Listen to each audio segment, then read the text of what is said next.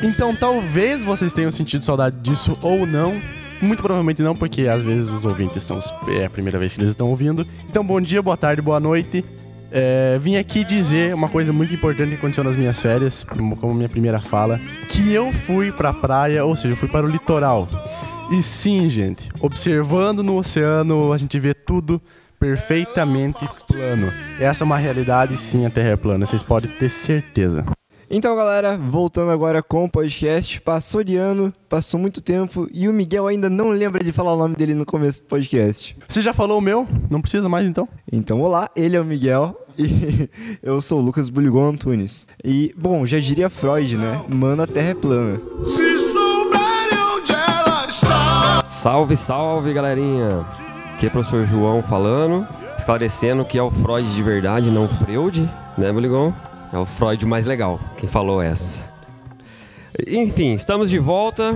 Uh, espero que todo mundo tenha uma, ótimas férias, bom descanso, porque eu descansei bastante. Enfim, mantendo os praxes, vou começar com uma frase de um figurão que já apareceu aqui em outros momentos. E hoje vai dialogar com a gente de novo, que é o Feyerabend, aquele velho doido. Diz ele, a ciência é um empreendimento essencialmente anárquico. O anarquismo teorético é mais humanitário e mais suscetível de estimular o progresso do que suas alternativas representadas por ordem e lei. Isso é demonstrado, seja pelo exame de episódios históricos, seja pela análise da relação entre ideia e ação. O único princípio que não inibe o progresso é tudo vale. Veremos se é tudo. Simbora, meu povo!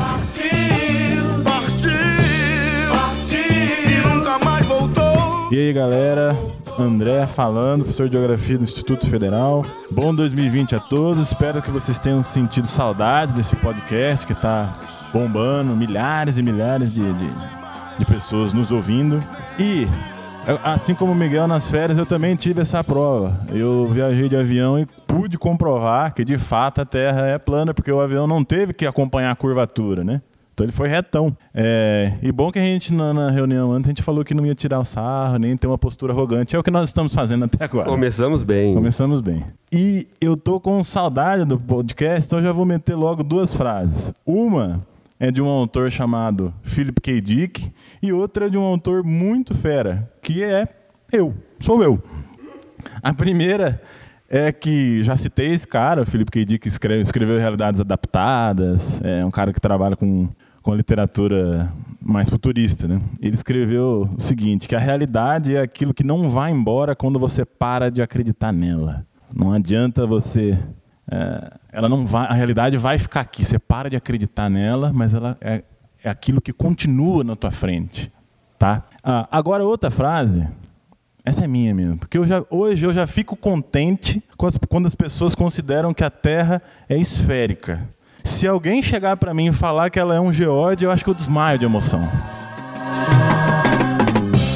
Pelo menos telefone em seu nome, me dê uma dica, uma pista, insista.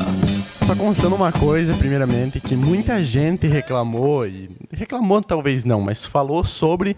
foi que as minhas falas e as falas do Buligon são muito enroladas, são uma, muito, uma fala muito uma em cima da outra. Pessoas me falaram isso, então eu acho que eu vou tentar melhorar. Não sei o Buligon, o Buligon cuida da vida dele. Blasfêmia. Oi, mãe. O André acho que tem um relato diferente sobre isso, né? É, aliás, um abraço para nossa audiência qualificadíssima. Salve. É, Gustavo Nogueira, Marina, Rafael Irmão, a galera que nos ouve aí, com, que tem essa paciência de nos ouvir.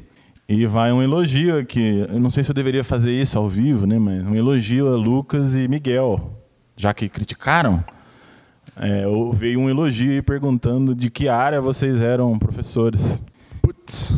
Então, eu não sei se deveria ter falado isso, eu não sei nem deveria ter mentido sobre isso como eu acabei de mentir. Mas, mas não, mas isso é verdade, isso é verdade. Quem foi que falou? Foi o tal do Gustavo, hein? Foi o Gustavo. Gustavo, por favor, entrar em contato com a direção do podcast para esclarecimentos. É.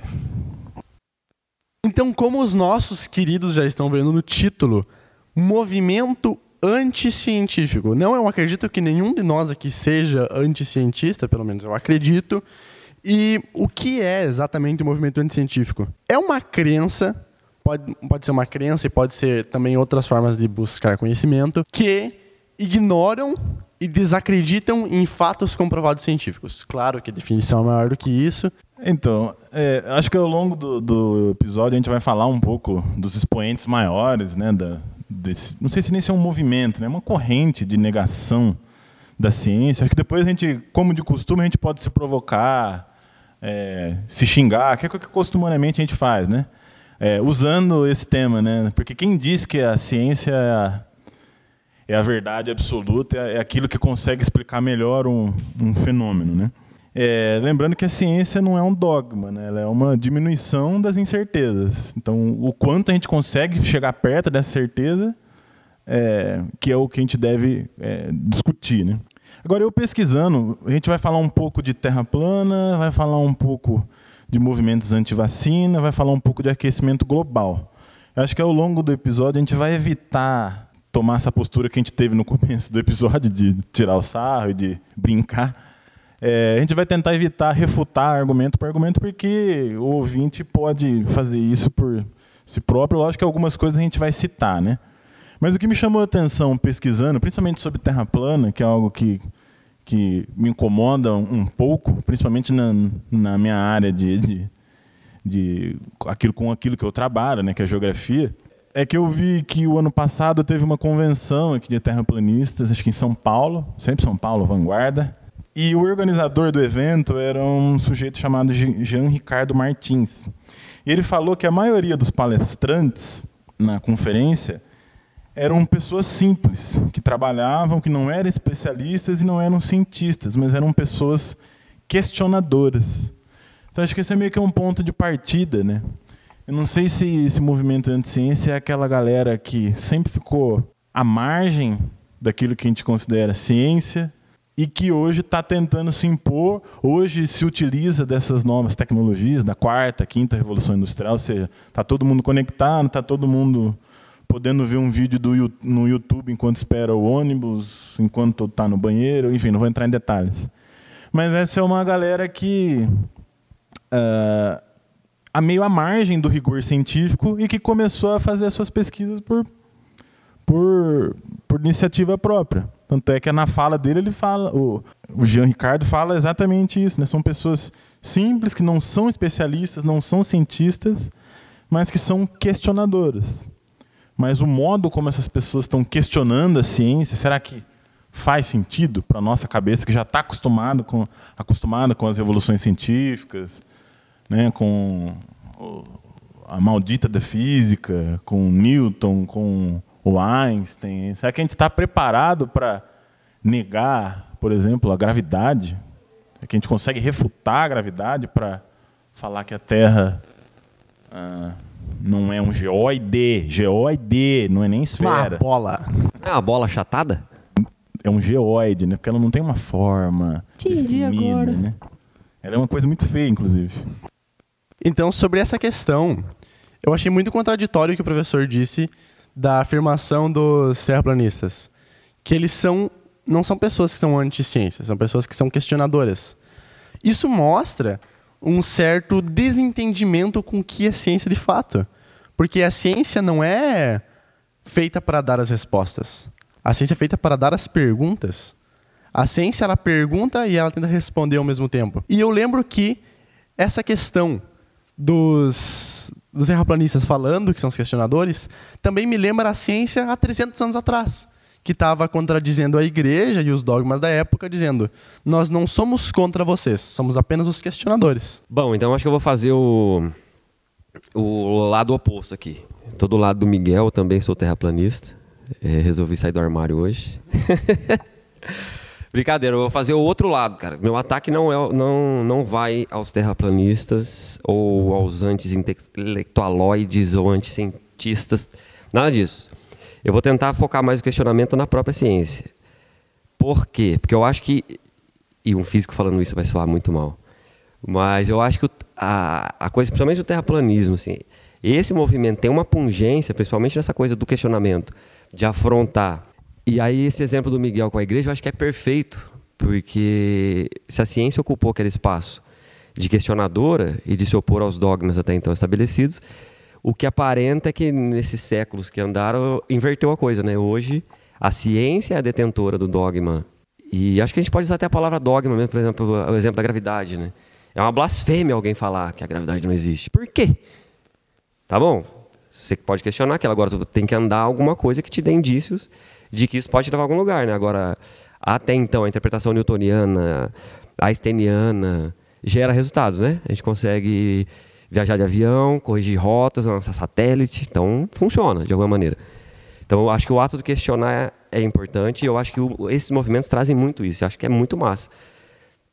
Por isso que eu tento não afrontar de briga, de treta, porque não leva a nada. E acho que a gente vai entrar um pouco nisso. Mas essa... E eu acho que, primeiro, não é o primeiro momento na história que surge esse tipo de movimento, né? Acho que a gente teve vários ciclos de... Inclusive o terraplanismo já se fortaleceu muito em períodos anteriores. Mas eu acho que hoje... E aí eu vou deixar essa pergunta para a gente tentar desenvolver um pouco por meio do, do caminho, assim. Porque o que mais me pega nesse assunto é... O que leva? Por quê? Por que isso se fortalece tamanho, assim? Tem um lado, aí eu vou pegar o lado só... Não do cara que acredita nisso. Mas eu acho que a ciência, a própria ciência, o, o arcabouço científico, essa instituição social, paga o preço e está pagando o preço, primeiro, por seu elitismo e, segundo, por sua capitalização. Que é um pouco... Ou seja, a desconfiança que se tem em cima da ciência hoje é um pouco paralelo, assim, a desconfiança que se tem em relação a políticos ou a política. Né? Acho que tamanho... E aí a sua vinculação ao capital, às formas de opressão, principalmente assim, pós-guerra. A ciência pós-guerra foi transformada, a visão que se tem da ciência. O, a, o empreendimento de ciência bélica, do, principalmente dos Estados Unidos e União Soviética. Então acho que a ciência se colocou em posições que não que gerou, não estou dizendo isso, que a, a ciência é a causadora desses movimentos. Mas que ela fortalece, ou pelo menos que ela não contribui em nada. Né? E eu acho que hoje, cada vez mais, primeiro, ela... A ciência é cada vez mais capitalizada e cada vez mais dogmática. E por isso que eu brinquei no começo do tudo vale. E eu acho que o Feynman é, contribui muito nessa, nessa discussão para romper um pouco isso, entende? Porque a ideia do questionar, inclusive as mais óbvias, também é importante, também é interessante. Né? Por exemplo, eu acho que é plano, eu olho para fora e é plano, então bora trabalhar sobre isso. Né? O Feynman tem dois exemplos muito legais. É, o livro mais famosão dele, que é o Contra o Método, teve uma resposta de uma médica, acho que é uma médica inglesa, alguma coisa assim. E aí ela dá uns exemplos, porque se vale tudo, então o voodoo, por exemplo, também é ciência. E aí ele pega e usa exatamente esse exemplo na tréplica dele, né? De que, obrigado, é isso que eu estou querendo dizer, entende? Que a ciência, por exemplo, de atacar o voodoo como uma forma de macumba, vocês não estão vendo meu dedo, mas aspas, como uma forma de macumba, é limitar, porque é uma forma de conhecimento. Não o voodoo de furar bonequinho, tá? O voodoo é uma coisa muito mais ampla que a ciência não conhece, são os argumentos dele. Que a ciência não conhece e que não faz questão de conhecer por preconceito de forma de conhecimento. Porque a ciência continua sendo o conhecimento superior. Se não tem o dentista branco de jaleco no comercial dizendo essa pasta é, de, é cientificamente comprovada. Pronto, você não tem o... A chancela, né? Em geral tem que ser uma universidade americana, porque daí dá um pouco mais de Exato. credibilidade. Né? Se tiver aquela dublagem feia assim, né? Que a boca tá mexendo, aí já dá um... Porra. Segundo pesquisadores do M I T, bom, aí sim, aí já é mais... Se falar só Exato. U S P é oitenta por cento de chance, M I T já é noventa e nove por cento, mais ou menos, uhum. noventa e oito por cento. Então aí, falem sobre isso, aí divaguem sobre o que vocês acham um pouco desse elitismo da ciência e dessa superioridade em relação aos outros conhecimentos. Só para não perder que eu falei e passou. O segundo exemplo que ele usa, eu vou falar depois sobre isso, que é a astrologia, que aí, de novo, para um físico é uma blasfêmia. E ele usa como uma forma de conhecimento que deveria ser dialogada com a ciência e não rechaçada como coisa de doido, enfim. Divaguem. Pegando o gancho do professor João sobre esse fato da ciência estar se tornando dogmática, é muito responsabilidade do sistema de educação, né? Porque o primeiro contato que a gente tem com a ciência na nossa vida, normalmente, é com a escola. E não sei como que isso poderia ser feito de outra forma, mas na escola nós aprendemos as coisas, mas não como o porquê daquilo. Isso, principalmente, uma das minhas críticas fortes a esse sistema, na matéria de matemática. Você está simplesmente aprendendo fórmulas, só que você não sabe como que aquela fórmula funciona. São apenas números, são apenas variáveis que estão representando coisas físicas. E muitos alunos nem sabem que são variáveis representando coisas físicas. Então isso, talvez, nessas pessoas que se acreditam na Terra plana hoje, causa esse certo, essa certa dúvida neles. Tá, mas como é que eu posso saber se é verdade? Não tenho prova nenhuma. Eu aqui, Miguel Larsen. Se eu dissesse agora, eu sou um terraplanista, como que vocês três me provariam que a Terra não é plana? Aqui, nesse exato momento. Não é uma coisa muito fácil de se fazer. Sabe, você precisa ir muitos quilômetros para o céu para você conseguir observar a curvatura da Terra. Você precisa de exper experimentos muito complicados, justamente por causa que a Terra tem uma é, circunferência gigantesca. Então, para você notar a curvatura é muito difícil. Então, para pessoas normais, eu, eu, eu vou... É até pecado falar isso, mas faz sentido acreditar na, na Terra plana, né? Não que eu seja um terraplanista, claro.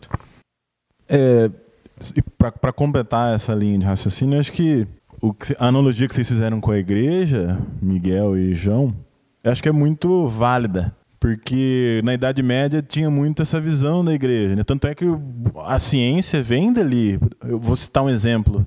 É, por favor, não tirem um sarro. É um exemplo é, válido. A produção de cerveja no mundo começa uh-huh. dentro, uh-huh. de, dentro da onda, das igrejas. Você vai Amen. Falar, às vezes você vai falar... Por quê? Porque era o, o local onde se uh, conservava...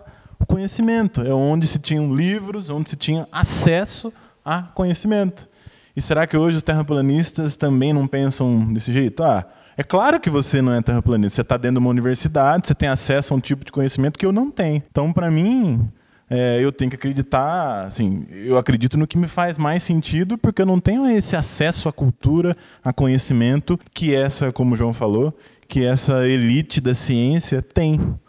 Então, talvez seja uma repetição do, do, do que a igreja, de, dessa relação da igreja e de portar conhecimento e de hoje como a ciência, as universidades são, né? Ah, mas quando se entra nesse assunto, tem que cuidar muito com um termo chamado pós-verdade, que na verdade não passa no neologismo, que descreve a situação na qual, é, na hora de criar e modelar a opinião pública, os fatos é, objetivos têm menos influência que os próprios apelos a emoções das crenças pessoais. Então, algo muito citado aqui foi religião, mas tem que também levar em conta o método científico, onde hoje acontece muito pseudociência, onde as pessoas começam com uma conclusão e elas tentam fazer experimentação não para refutar igual na ciência. A ciência ela sempre busca provar que está errado.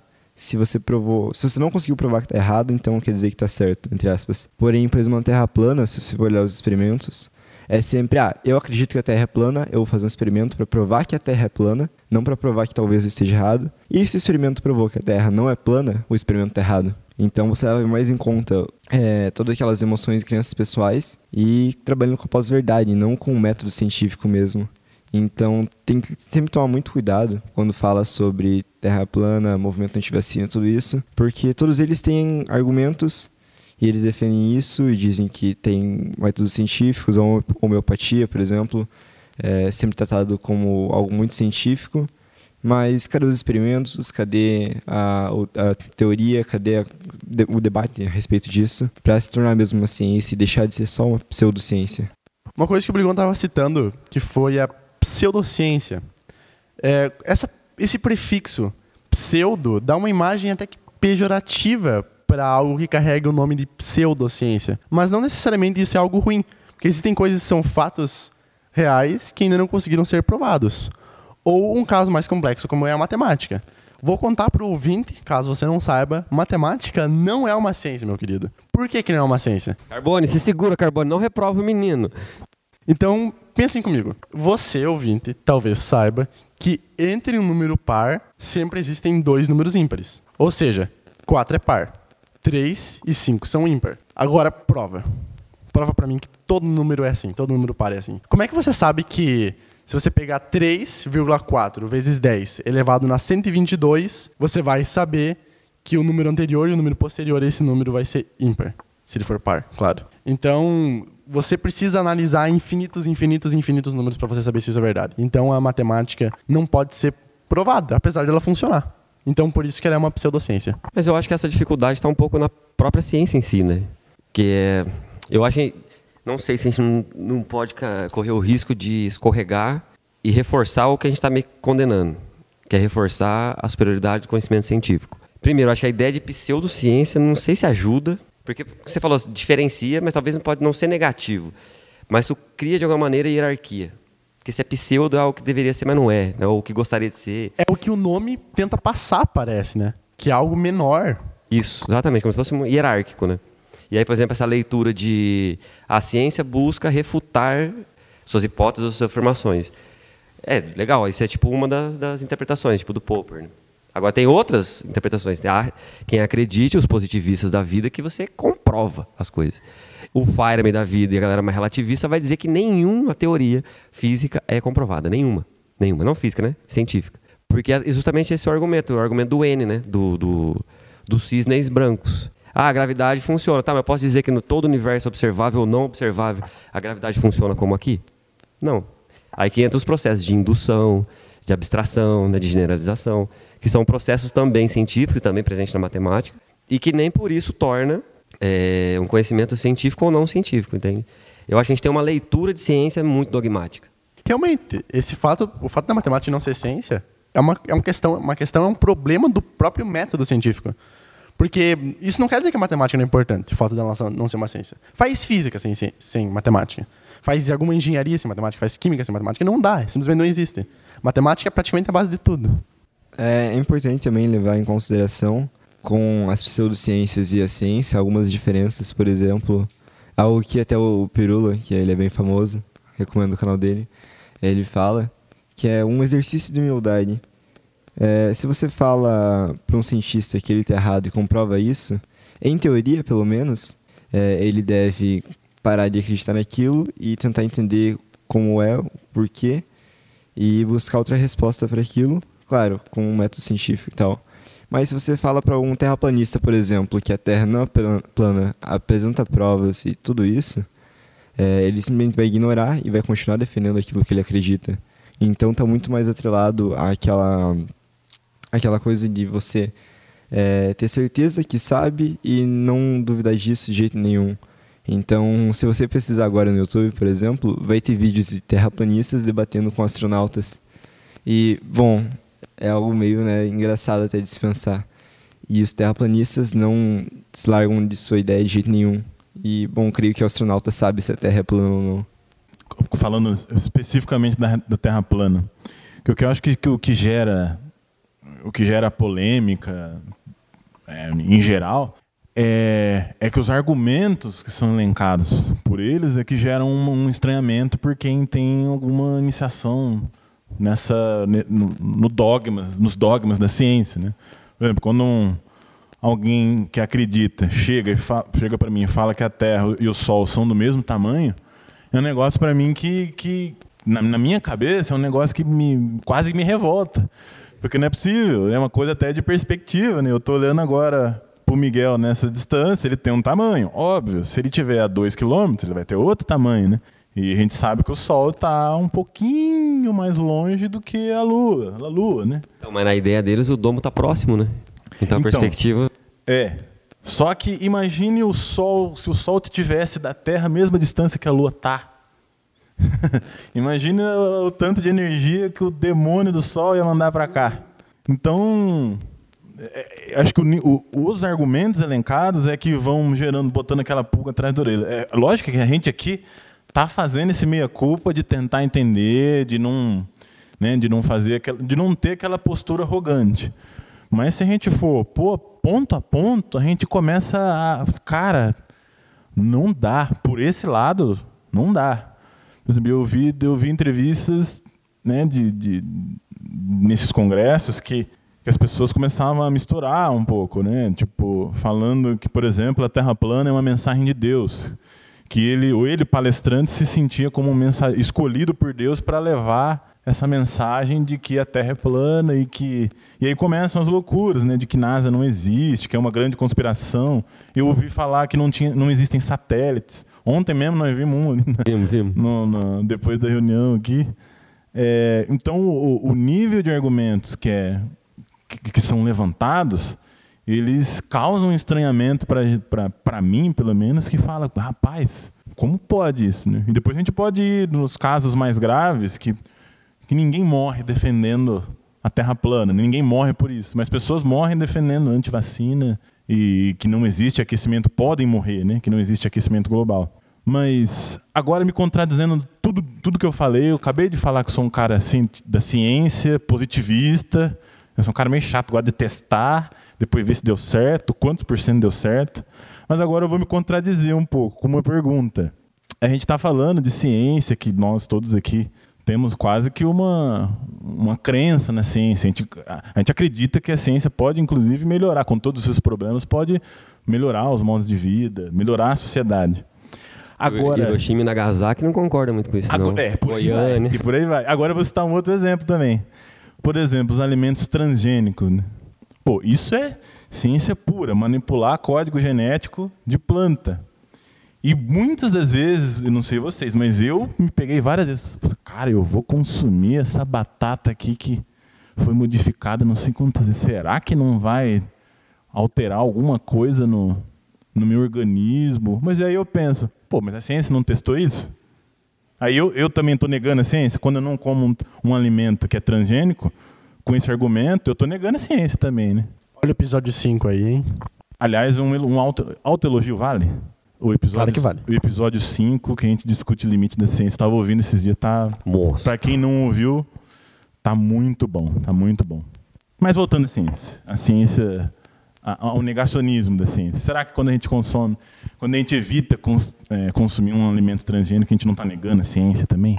Então acho que tem muita coisa aí que é, que é antagônica ainda, né, no nosso argumento. Uma coisa que o professor João também falou e que também foi falado muito no quinto episódio é essa questão da capitalização da ciência, né? Beleza, é comprovado cientificamente que a batata que você está comendo não faz mal? Às vezes é que ela não faz mal até um ponto. Por exemplo, se você comer um grama de batata. Porque nunca se sabe quando uma empresa pode estar tá pagando um grupo de cientistas para que diga que aquilo lá não faz mal. Como é o caso do cigarro e do aquecimento global. O cigarro demorou mais de sessenta anos para cair no senso comum que faz mal, porque existiam grupos de cientistas que eram pagos pelas grandes empresas produtoras de cigarro para dizer, refutar as pesquisas de outros grupos de cientistas que diziam que fazia mal. E demorou muito tempo. E muita gente morreu por causa disso. E o aquecimento global está sendo a mesma coisa. Mesmo tendo diversos e diversos cientistas e grupos de cientistas dizendo que aquecimento global é um fato, existem governantes por aí dizendo que não existe. E justamente é o pior tipo de pessoa para acreditar que o aquecimento global não existe. Que são as pessoas que estão mandando na gente. É interessante pensar também a proporção que todo esse movimento tomou, principalmente da Terra plana, porque eu lembro de conhecer ele uns cinco anos atrás, uns cinco, quatro anos atrás, é, mexendo no meu Facebook e zoando com os meus amigos e encontrar um grupo onde pessoas defendiam que a Terra era plana. E eu lembro que tipo, o grupo era dividido em vinte por cento pessoas que acreditavam que a Terra era realmente plana e o resto, todas essas pessoas zoando. Mas é, esses grupos foram tomando tamanha proporção que hoje, como o professor André e o professor João citaram, tem eventos gigantescos. É, gigantescos é um relativo, né? É, tra tratando sobre o assunto Terra plana de forma a fim de expandir essa ideia e trazer mais gente a essa comunidade. Então, isso não só no movimento Terra plana, mas no, em todos os outros. Isso algo pode vir, vir a se tornar perigoso. É, mas quando vem para o movimento antivacina, para a homeopatia e tudo isso, aí pode acarretar grandes consequências nas vidas das pessoas.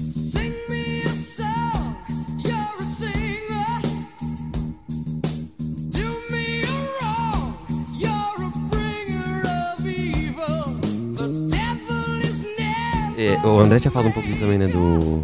que essas outras duas vertentes e tal, que mata a gente, né? É, mas acho que o terraplanismo de uma maneira é diluído, né?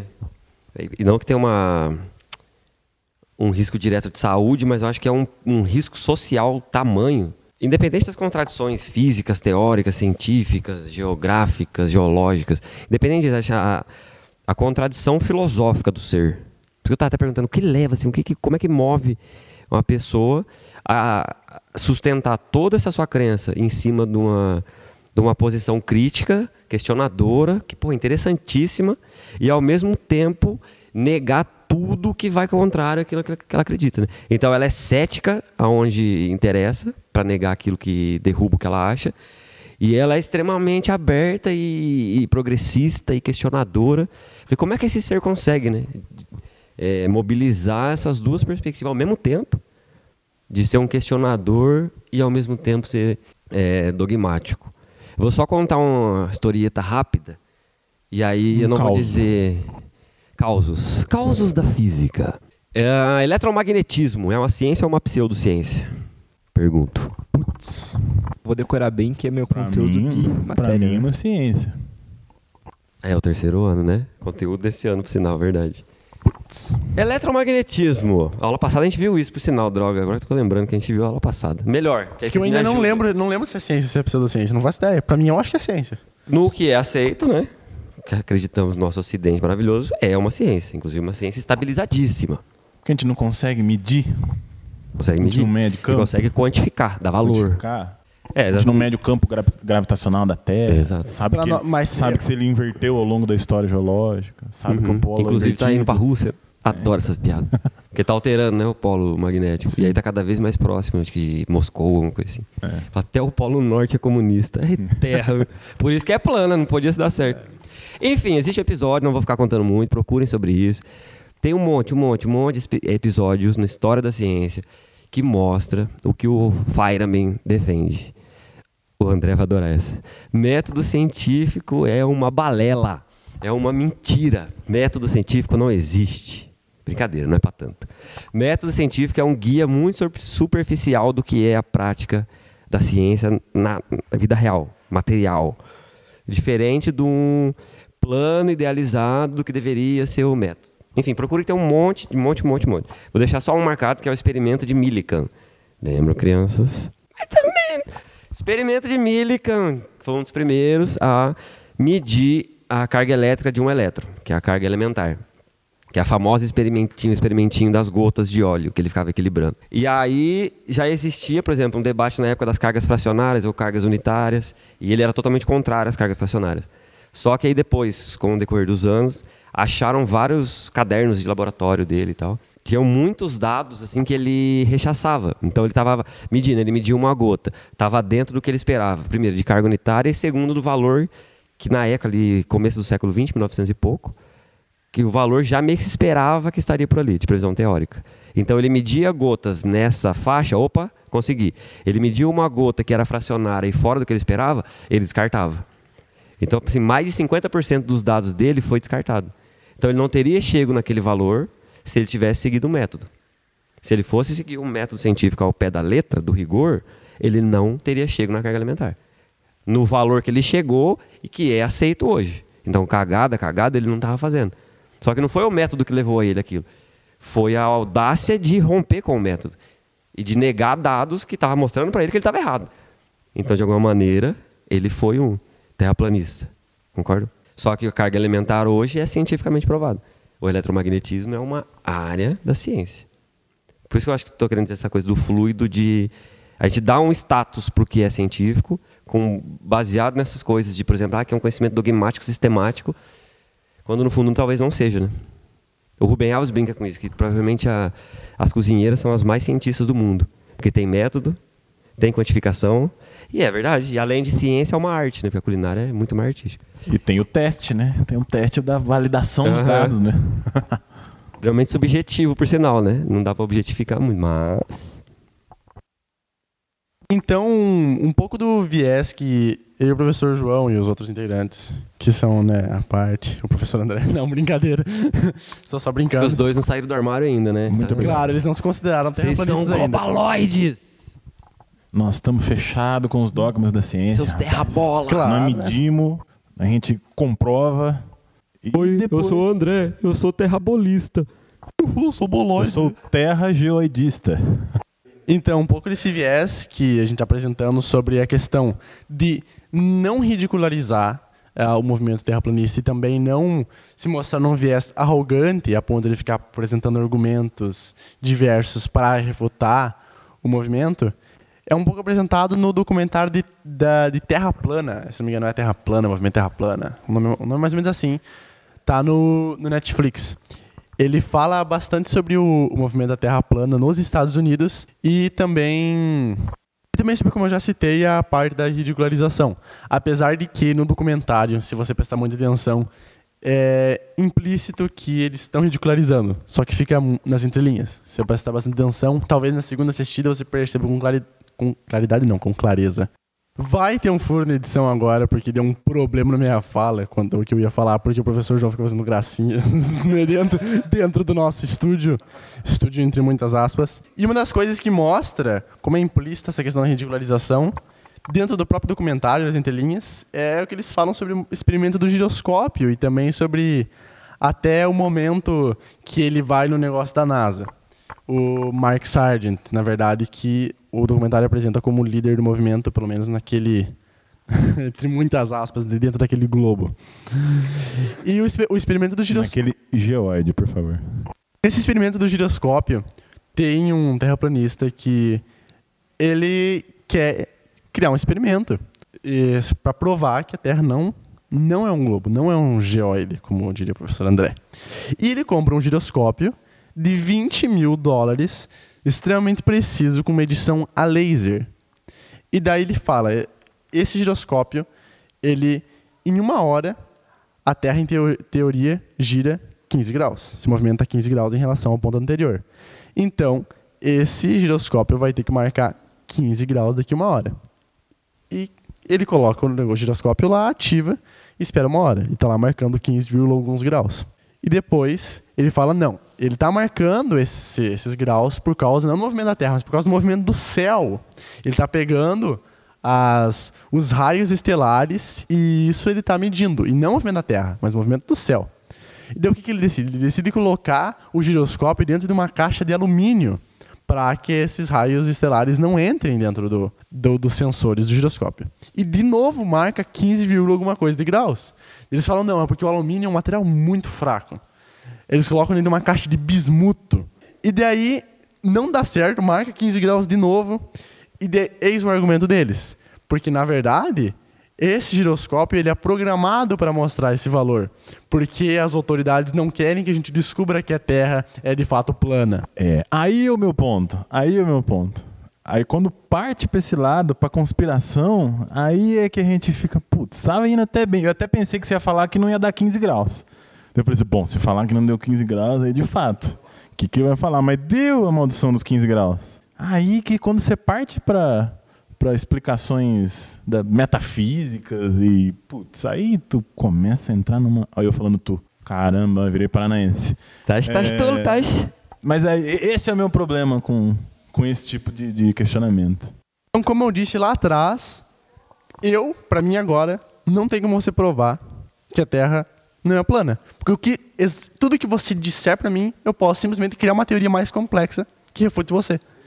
E vai nessa discussão infinita, até que você me mostra uma prova verdadeira, que no caso para um terraplanista é o quê? Você levar ele para o espaço e mostrar a curvatura. Inclusive teve um caso de um terraplanista, não sei se foi em dois mil e dezenove, dois mil e dezoito, que ele tinha feito um foguete. Exata, exatamente, foi com essa palavra que você escutou. Ele fez um foguete, ele não comprou, ele não mandou alguém, mas ele fez. E daí ele falou que esse foguete poderia voar até cinco quilômetros de altura. E de cinco quilômetros de altura ele ia conseguir ver a curvatura. O que aconteceu? O foguete não voou cinco quilômetros, ele voou três. E daí o cara precisou ir pro hospital depois porque o foguete caiu. Porque ele fez o foguete. E aqui eu tô fazendo o que eu devia ter prometido que eu não ia fazer no começo do episódio. Que é ridicularizar o movimento. Então crianças, não façam isso, por favor. Isso é... fortalece o movimento, na verdade. Ganha publicidade. É que, quantos, quantos quilômetros você falou? O foguete foi? Ele foi três e era para ir cinco. Então, a velocidade, a altura de, de cruzeiro do avião são dez quilômetros, né? Então, em teoria, ele nem precisava ter construído o foguete, era só pegar um avião. Pegar um voo, uma ponte aérea de cinquenta reais, ele ia, cem reais, ele ia, ele ia conseguir ver, porque ele tá a dez quilômetros. Isso que é... E aí vem a minha chatice mesmo, tá vendo? Eu não consigo ficar calado. Você fala, eu tento refutar. Ah, mas eu acho que o lance do não ridicularizar também não é o aceitar todo e qualquer argumento, né? Temos que ter um mínimo de coerência de que há argumentos ali problematicíssimos. E há, né, temos de enfrentá-los. E você, como um físico de Araque, físico. Tome uma postura um pouco mais ácida. Você está muito... Jamais. Você está só Jamais. Tocando de lado. A ciência é o empreendimento tá... anárquico. A anarquia teorética e metodológica é melhor. Então, como eu disse, a... mesmo às vezes você levando... o terraplanista para o espaço para ver a curvatura, ele não acreditaria. Como foi o caso que o professor André falou. Que a dez quilômetros de altura você voa quando está dentro de um avião. Mas o argumento desse terraplanista, para ele ter feito o próprio foguete, foi que, na verdade, as janelas do avião, elas são curvadas para que você veja uma curvatura quando você está a uma certa altura, vendo o reto da Terra plana. No próprio documentário, na parte que tem o eclipse, aí levam eles, não ri, aí eles foram ver o eclipse, e aí, tipo, o argumento era, e aí, terraplanista, explica, né? Porque se tá a Terra e a Lua ali movimentando umas doidinhas em cima da Terra, como é que uma entra na frente da outra, está todo mundo no domo e tal? E aí passa, passa, passa, aí o cara fica, pô, que lindo, muito legal. E no final a resposta dele é, é porque alteraram o display. Entende? Ele acha realmente que ele vive no show de Truman, assim, entende? E seria muito legal, cara. Não, Truman acho que eu não queria ser, não. Eu queria ser quem está enganando ele. Ia ser mais da hora. Mas eles realmente acham que a conspiração chega num nível que o cara acha que realmente que há uma conspiração toda em torno dele e que um eclipse, por exemplo, tem uma, uma central que tem alguém lá mexendo as luzinhas. E aí coloca uma luzinha preta em cima da luz branca. Gente, até no argumento dele, assim, no, no argumento deles próprios não faz sentido, né? Tem essa coisa de ficar buscando argumento ad hoc, argumento ad hoc, o que na filosofia, na epistemologia, nenhuma teoria que vai pendurando pendulicários pelo caminho é uma teoria muito bem vista, né? Porque não resolve isso, tá, então precisa arrumar um jeito, arruma uma resposta. Tá, agora não resolve isso, arruma uma resposta.